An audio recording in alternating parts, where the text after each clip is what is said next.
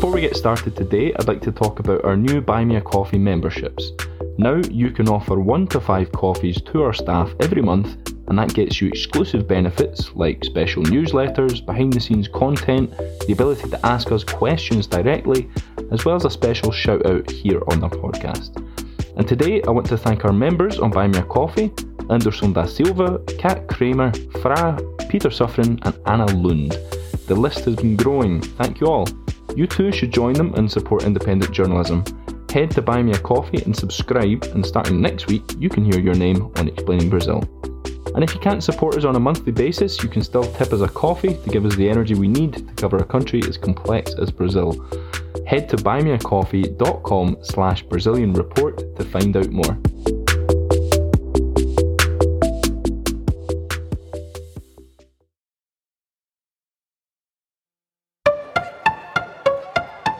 This Sunday, May 29th, Colombians will go to the polls for the first round of their long awaited presidential election. Left wing candidate Gustavo Petro has been the frontrunner for most of the campaign in what could mark a massive shift in the country's electoral politics. Me llamo Gustavo Petro y quiero ser su presidente. ¡Viva Colombia! ¡Viva as we approach election day, the latest polls suggest that the race is far from over, and there is a potential for a few surprises on Sunday evening. One populist outsider has gained ground among the electorate and might just be in with a chance of winning it if he makes it to the runoff. I'm Euan Marshall, editor of the Brazilian Report and filling in for editor in chief Gustavo Ribeiro, and this is Explaining Brazil.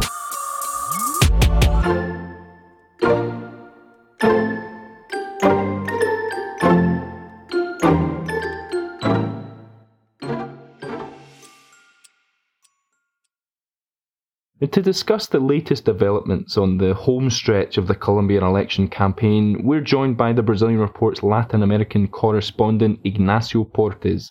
Ignacio, you've taken the lead in our Colombia coverage of late and you've published several website articles on Gustavo Petro. So tell our listeners a little bit about who he is and where he comes from. Well, thanks for having me, Euan. Well, Petro is a, a left wing intellectual, I, I would say. That's the best way to sum him up he he has been part of Colombian politics for a lot of years, for many decades, since he was very young, uh, since his teenage years. Really, he was uh, a sympathizer of the of the Colombian left, which was in a, a little bit working underground at the time. Uh, after uh, a series of uh, controversies around fraud and uh, escalation of violence had led uh, to to the creation of, of armed movements in the in the left, and Petro was part of of those armed movements uh, during his youth, but not as a combatant really. Although he probably had some basic weapons training and, some, and stuff like that, but he was really an intellectual and a and a guy who went uh, through the poor neighborhoods to um, organize their bases and stuff like that, and maybe take some local decisions. Um, and eventually, the Colombian left start some sectors of the Colombian left started making peace deals with the state, uh, and Petro was part of that process in the late 80s. Uh, he was part of the of the factions that decided to demobilize early and and found uh, some kind of arrangement uh, with the state after after years of conflict. Of I mean, tor- uh, Petro was jailed, he was tortured, he he was part of of of uh, the of organizations that uh, were in deep conflicts with the state and and and were like you could see on, on TV some of the of the most scandalous um, takeovers of the city center of, of uh, of Bogota, of which the left was part, with many deaths, many a lot of tragedy during the Colombian 80s. But he was part of like the end of that process and the start of the first one of the first attempts of, at peace in Colombia and the writing of a new constitution and so on. And since then, he has been uh, like one of the leading faces of, of this of this building of a social democracy in in Colombia uh, with uh, with uh, with an attempt to try to bring the left to power through through democratic means uh, for the first time, really, in the history of the country. Yeah, and one thing you've consistently pointed out is that Colombia has alternated between liberal and conservative governments, and that goes all the way back to the 19th century. So, with Petro leading the way, this could be the first ever administration from the political left to rule Colombia. And, you know, with the country's kind of turbulent and often violent history, what kind of change could we be expecting? Yeah, well, yeah, th- th- there has been some, you could say, center left, maybe governments in the history of Colombia. In, in the 90s, maybe the Samper government was a bit social democratic, although he was part of the Liberal Party. Um, but yeah, you haven't seen really uh, uh, any any guy with this profile of a more typical leftist uh, or with a radical leftist background like like Petro, even though he's a bit more moderate now, clearly. Um, the pattern throughout Colombia's history has been that liberals and conservatives joined forces, especially in the in the second half of the 20th century, after after a lot of years of competing between them, sometimes very violently in the 19th century and in the early 20th century. Then they joined forces against the left during the Cold War first, and then during the when Colombia uh, the, the drug question was introduced in Colombia, the drug business. Uh, uh, and the left was uh, associated sometimes with the drug business and sometimes with the violence of the guerrillas. The, the liberals and conservatives were um, the, the, the system really that that tried to to marginalize uh, the left there. Uh, even though really everyone had had ties to the, the drug business, um, but uh, what, what would change here is that um, the, the duopoly uh, is is being challenged really from left and right, as, as we will see. Uh, but we, we are seeing we're probably going to see. There's a high likelihood likelihood that we will see uh, a, a, government that will start from scratch and that will have uh, kind of like Chile, really. Uh, uh, a, a, new a new political class if, if Petro gets into power that will have to to to understand how to to rule a nation uh, without the typical structures that Colombia's political party have uh, that, from Colombia's political parties that have typically ruled it uh, throughout history.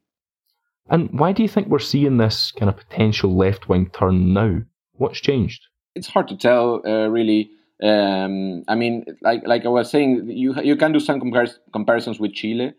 Uh, there have been mobili- mobilizations after many years of uh, decidedly right wing governments. Like the, in the last 20 years, I would say that the establishment in Colombia is a right wing establishment, clearly. The, the, more centrist alternatives have been um, uh, not so prominent uh, lately, and, and uh, Uribe and, and the, the right wing figures around him have been the, the, the, face of power, really. So the discontent is more likely to, to be channeled through the left.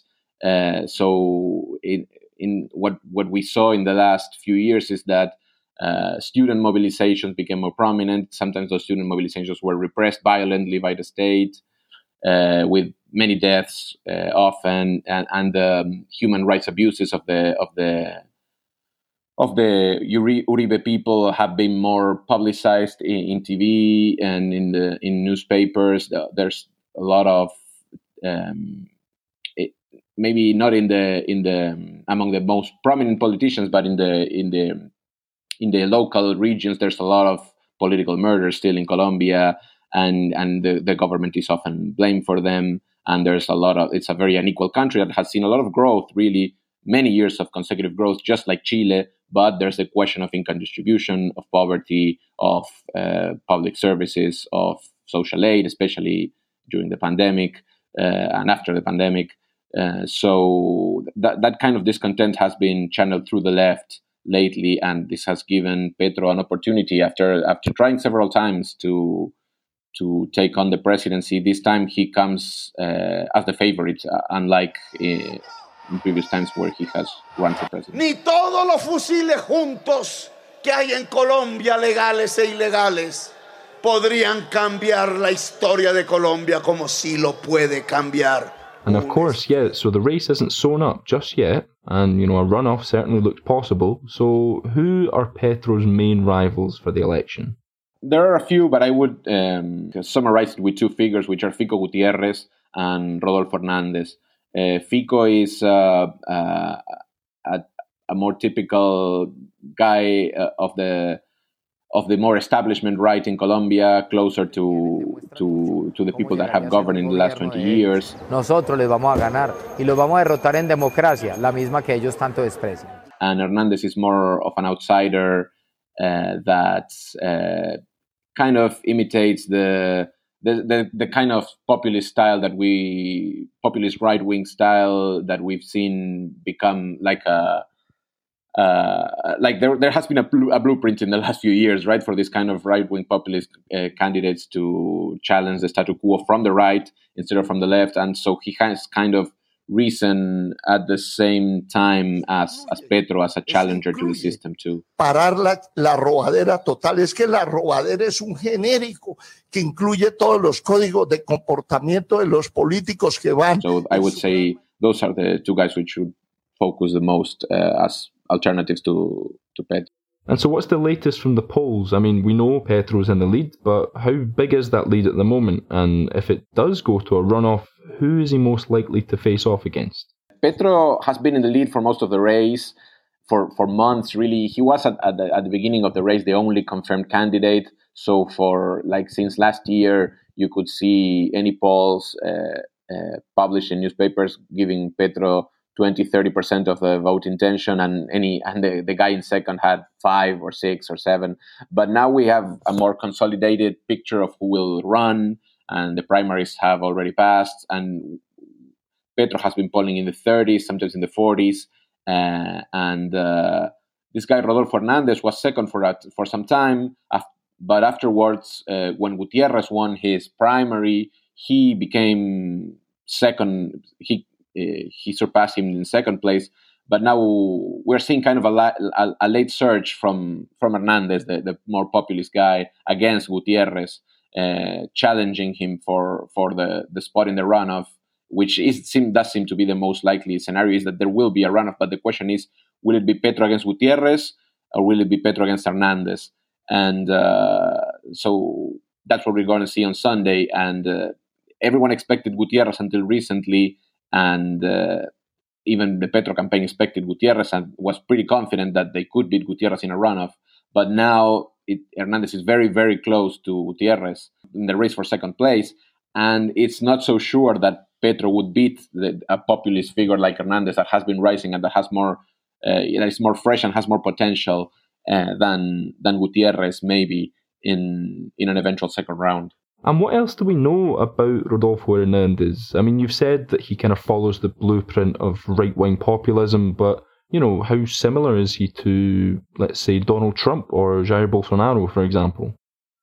Well, there there are some similarities with, with Trump. Maybe uh, maybe the, a guy that fits uh, the, the the the bill as a comparison also is Parisi, the, the populist guy from Chile who came third and who was a bit also hard to to pin down as to what kind of guy he was, but he he was against the political establishment and calling for less public spending in in in political uh, stuff and less um, less waste in the state and and less taxes. And but he was very popular with uh, with people that were very far from politics like with the ordinary Colombian. He could uh, uh rally them far away from the, the view of the press and, and what the the people that are more insiders can see. Uh, he kind of surprises them with uh, with with his rhetoric and that thing and that kind of stuff. And his his debating style sometimes reminds me of Trump. That that's a, comparison that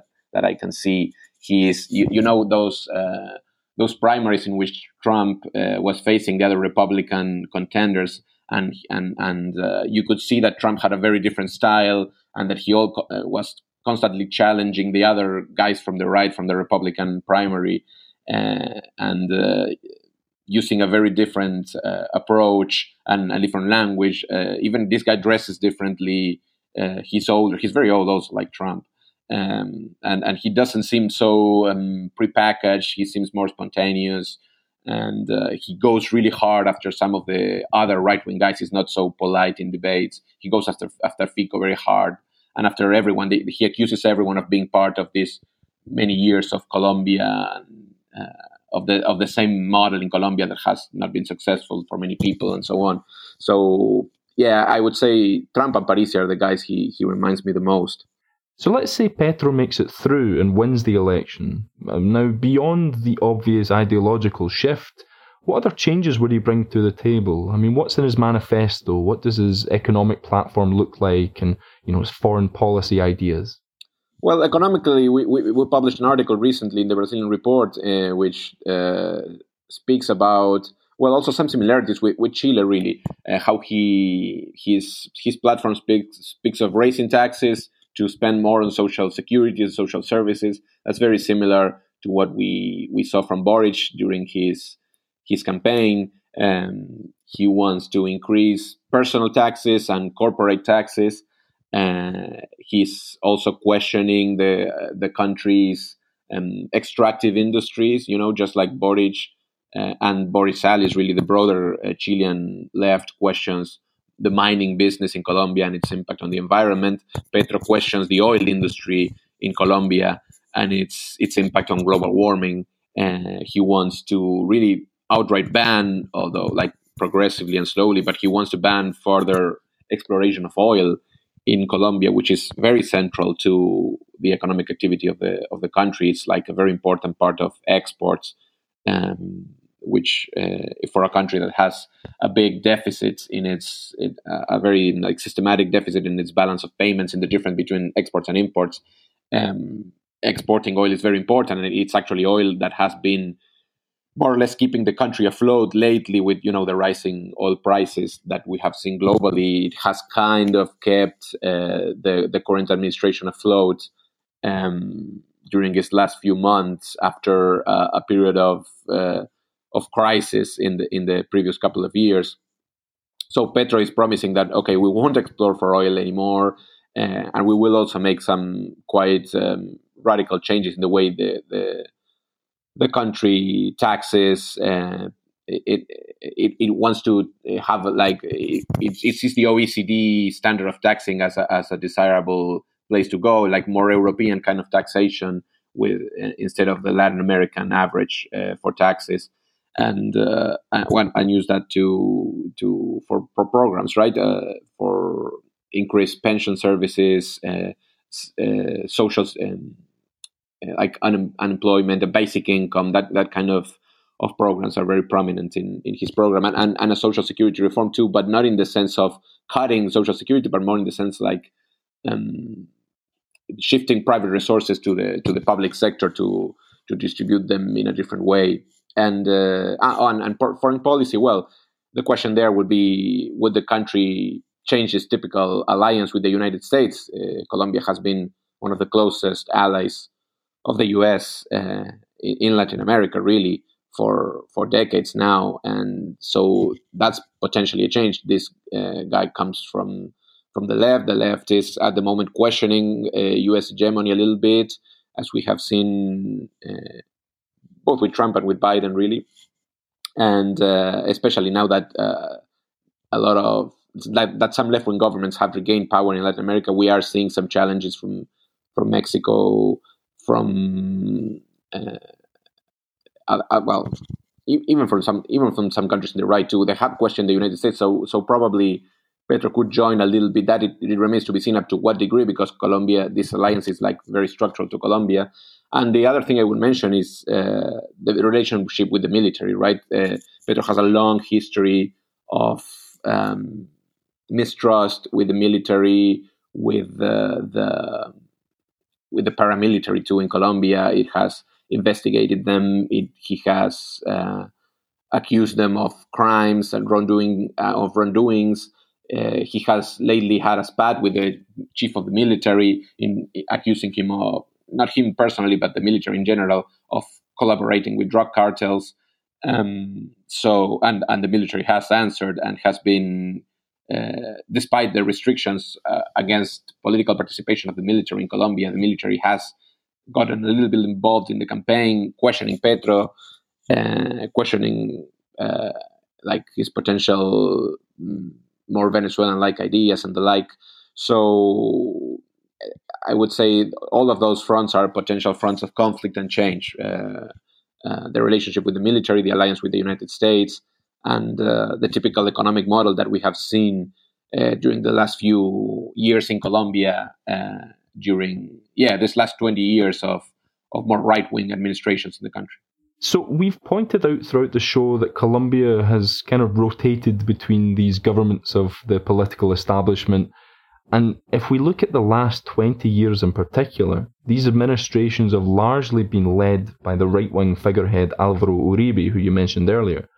So he's governed for two terms between 2002 and 2010 and had a huge influence on the most recent governments in Colombia. So, you know, first, I think it's useful for our listeners if you just tell us a little bit about Uribe's importance to Colombian politics and give us an idea of, you know, what kind of platforms he championed and how that could change now if the country does in fact shift to a left wing president. Yes, yeah, so Uribe has been clearly the most, I mean, yeah, the most important figure of, of Colombian politics since the turn of the century, really.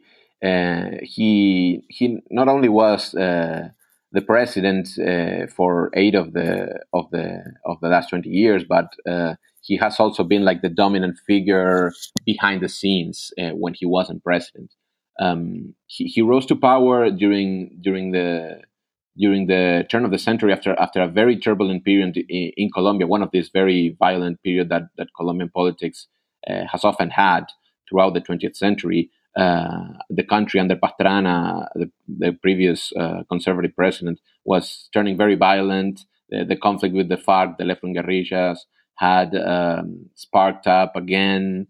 Uh, the, the, state and the and the and the left wing armed armed groups couldn't really do a deal that everyone trusted, and there was always this these moments in which they they agreed to to a peace deal, but then people started getting killed when they when they surfaced back and tried to get into regular politics. So armed struggle returned, and everyone got associated with drug barons again. And uh, there were and there we had new rounds of kidnappings, of, of violence in the streets, and everything turned uh, very unpredictable. Colombia had one of the highest homicide rates in the world, not just in Latin America but in the world.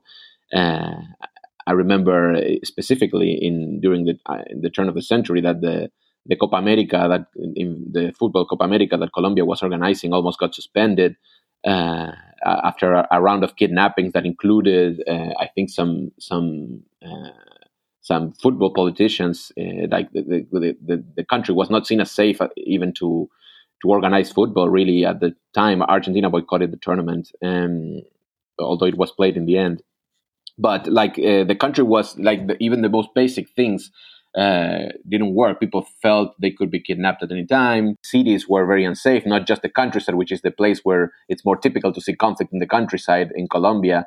Uh, because the, the guerrillas hide there, the, the paramilitaries hide there, the drug traffickers hide there. But in the city, it was getting very violent again.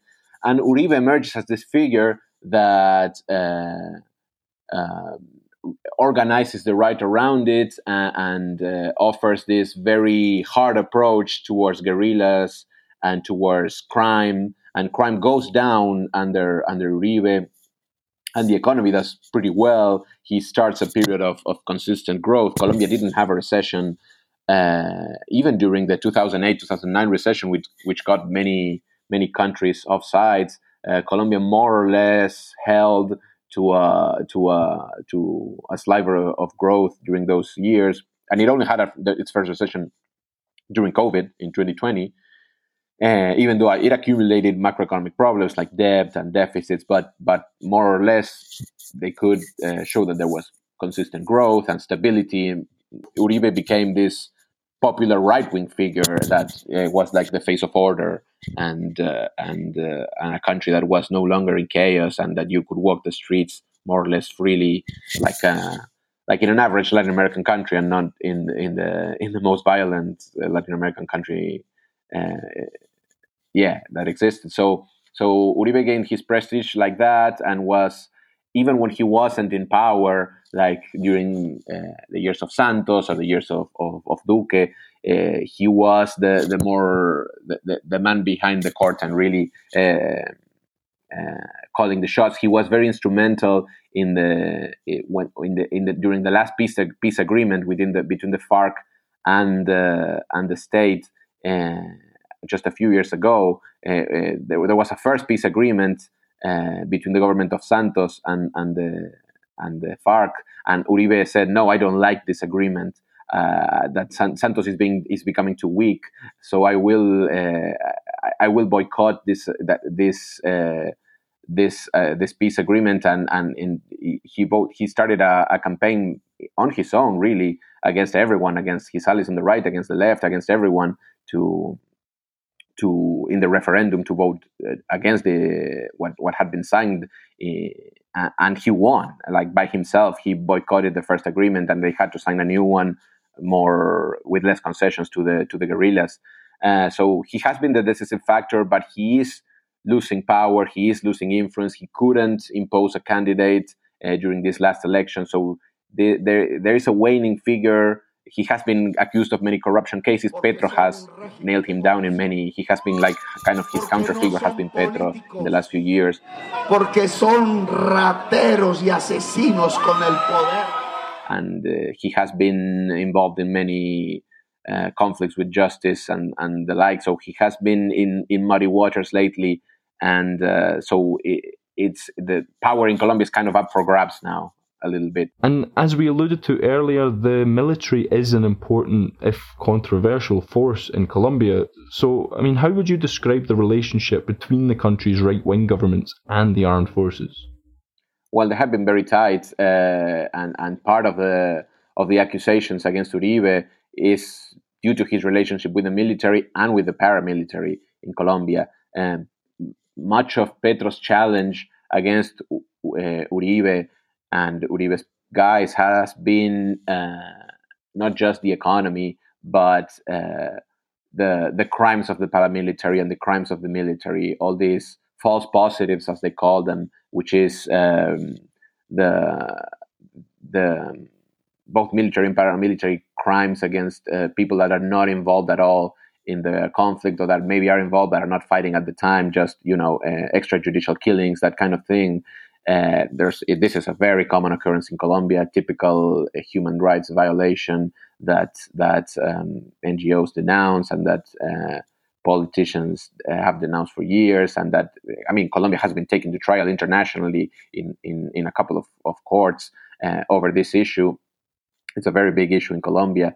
So Uribe has been constantly questioned over this, and uh, like it's it's almost a tripartite relationship with with the United States too, right? Because they they equip them. Uribe has uh, one of his decisions was, okay, we are going to have more personnel. We're going to give them better weapons. We're going to give them, you know, tanks, big uh, weapons, money, uh, good, uh, you know, uh, support of, of different kinds. And and the, the deal with the U.S. has been instrumental with this in getting the weapons, in getting some subsidies, logistical help.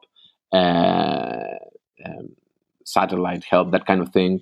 Uh, and uh, so it, has been kind of uh, at the center of, of, of what Uribe built in, in, in Colombia has been this relationship with, the, with a, a military that grew in power and, and, and a, a, geopolitical alliance to control the country against uh, any any kind of groups that that were involved in the violent conflict in the in the previous years. And something which I find interesting about Uribe is that, you know, he was in charge during the so-called pink tide period, uh, as you mentioned earlier, where this is the period where you had a number of South American countries that had elected left-leaning leaders. And, you know, some of these nations, particularly Venezuela and Bolivia, you know, they became pretty antagonistic towards the US. But Uribe's Colombia seemed to be a bit of an island of perhaps US support at the time. So, I mean, how were relations between Colombia and the US, and you know, how are they now? Yeah, Colombia definitely was a, a bit of an outsider. The Pacific countries were a bit uh, not so, not always aligned with the pink tide in Colombia, but there was a moment in which almost every country uh, in Latin America was under uh, left of center governments, uh, like uh, not necessarily Venezuela or Bolivia, but like even no, no, you know, Bachelet in Chile was a social democrat, but and, and Cristina Fernandez uh, a bit more to the left in Argentina, and uh, in, in, Ecuador there was Correa, and so on. And even Ollanta Humala in Peru, who was came from the left, but even if he was he didn't make many drastic reforms, but uh, there was a point in which in which I, I think they felt a bit surrounded. But what we saw a little bit was uh, that this guy there were some some differences between between Uribe and Santos during those uh, those those years in, in, which the when the pink tide was at its stronger strongest during the early 2010s. Uh, Santos uh, was even supported by Petro in some very tactical things about uh, okay, let's make this peace deal with the FARC, right? right? As I was as I was saying, uh, let's make um, in the in international forums in Latin America, let's uh, okay, let's join forces when the left condemns the coup against Honduras. Let's um, uh, let's try to show a more moderate figure uh, in, in in some in some aspects. Santos was uh, like a bit rebellious against Uribe in that sense. But what Uribe uh, eventually uh, stri- struck back against Santos and said, "Hey, this is too soft for me. I uh, we, we cannot do a peace deal like this with the with the FARC." And uh, so they had a little bit of internal conflict within the right of how to position, uh, but but definitely still they, they still were an outsider, but uh, they, they had some tribulations, and, and Petro kind of navigated that, like uh, playing the factions against each other in in the right uh, during during his his rise to prominence in in Colombia. And of course, I mean, many will be aware of Colombia's violent past. You know, this decades long conflict that has involved drugs and political assassinations and paramilitary groups on both the left and the right. Where does that conflict stand today, and how much is it affecting contemporary Colombian politics? Well, I, mean, the country is more peaceful than it was today. We see more the, the typical. I mean, it's still violent. Don't get me wrong. Maybe I'm. I mean, by Latin American standards and by Colombian standards, it is. Uh, you don't see this absolutely prominent assassinations that you saw all the time in the 80s and the 90s. Uh, but it's still a very violent country. And as we saw uh, during the campaign, there were assassination threats against Petro. Uh, Petro called off part of his campaign because he had information about uh, some paramilitary groups planning a, a, murder plot against him. So I mean, it's not a normal campaign by, by the standards of uh, a European social democracy, right? It's uh, it's still um, full of. Uh, I mean, I mean, there's still the phantom of also fraud and not necessarily fraud, but but questions about the transparency of the system. There was all these irregularities during the primaries that uh, many votes were counted very late and not didn't appear in the first count. That that's the kind of thing that leads to violence, right? When you have an unclear election outcome. So it's not that like the the phantom, the specter of violence uh, has disappeared in Colombia, right? The, even in the in the closing rally of, or not the closing rally, but I think one of the closing rallies of of of Petro, the, her her vice presidential candidate, uh, Francia, this black woman, uh, uh, which is also an, an, interesting part of the campaign, the, the prominence of of uh, the black movement, the feminist movement in, in Petro's campaign. But anyway, I digress. And um, he, she was pointed with a, a laser, uh, one of these red lasers that is not like, like it can look like a weapon is being pointed at you. Uh, but it, it, wasn't a weapon. But still, the, the fear is there, right? The, the, there was fear during the rally of what is happening exactly here, because it also happened a few days after the Petro had to suspend his campaign uh, in the in the coffee triangle area of Colombia due to this um, assassination threats that he thought were credible. So. Uh, I, I, mean, and there, there's even the, the conflict in Haiti, right? The, the murder of the Haitian president. There's former Colombian military involved there.